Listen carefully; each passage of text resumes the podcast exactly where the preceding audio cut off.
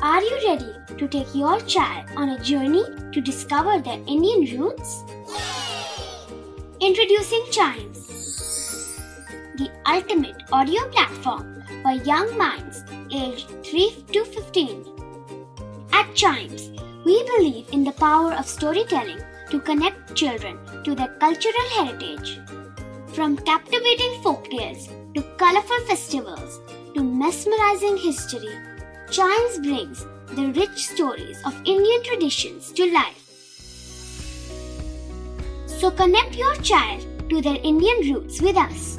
Download the app today and start the journey. Search Chimes Kids Audio Stories and Podcasts app on Apple or Google Play Store.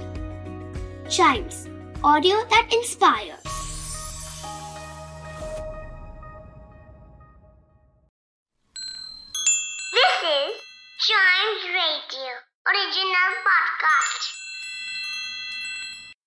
Mughal बादशाह अकबर और उनके नवरतन बीरबल के किस्से काफ़ी मशहूर हैं। आइए सुनते हैं उनका एक नया किस्सा। तीन प्रश्नों के उत्तर। एक बार की बात है। अकबर ने फिर से बीरबल की परीक्षा लेने की सोची और उनके सामने तीन प्रश्न रखे। पहला, ईश्वर कहाँ रहता है? दूसरा, ईश्वर कैसे मिलता है? और तीसरा ईश्वर करता क्या है? जब अकबर ने ये प्रश्न पूछे तो बीरबल बहुत अचंभित हुए और उन्होंने अकबर से कुछ समय मांगते हुए कहा कि, वो इन प्रश्नों के उत्तर कल बताएँगे। ये कहकर बीरबल अपने घर लौट गए। पर घर पहुंचकर भी वो इन प्रश्नों को लेकर बहुत चिंतित रहे। बीरबल के पुत्र ने, बीरबल से उसकी चिंता का कारण पूछा। तो बीरबल ने अकबर के तीन प्रश्न बता दिए। बीरबल के पुत्र ने कहा कि वो खुद कल दरबार में बादशाह को इन तीनों प्रश्नों के जवाब देगा। अगले दिन बीरबल अपने पुत्र के साथ दरबार में पहुँच गया और बादशाह अकबर से बोले कि आपके तीनों प्रश्नों के जवाब तो मेरा पुत्र भी दे सकता है। अकबर ने कहा ठीक है। बताओ ईश्वर कहाँ रहता है? इस प्रश्न के जवाब के लिए बीरबल के पुत्र ने दूध मंगाया जिसमें चीनी मिली हुई थी। उसने वो दूध अकबर को दिया और कहा चख कर बताइए दूध कैसा है? अकबर ने चखकर बताया कि दूध मीठा है। तब बीरबल के पुत्र ने कहा क्या आपको इसमें चीनी दिख रही है? अकबर ने जवाब दिया "हम्म, नहीं इसमें चीनी तो नहीं दिख रही वो तो दूध में घुल गई है।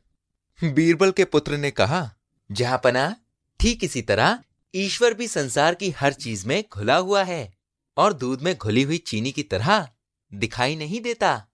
अकबर जवाब से संतुष्ट हो गया। अकबर ने दूसरा प्रश्न पूछा। अच्छा बताओ ईश्वर कैसे मिलता है? इस प्रश्न का जवाब देने के लिए बीरबल के पुत्र ने दही मंगवाया।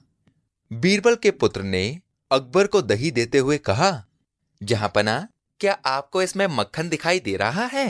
अकबर ने कहा दही में मक्खन तो है लेकिन दही मथने पर ही मक्खन देगा।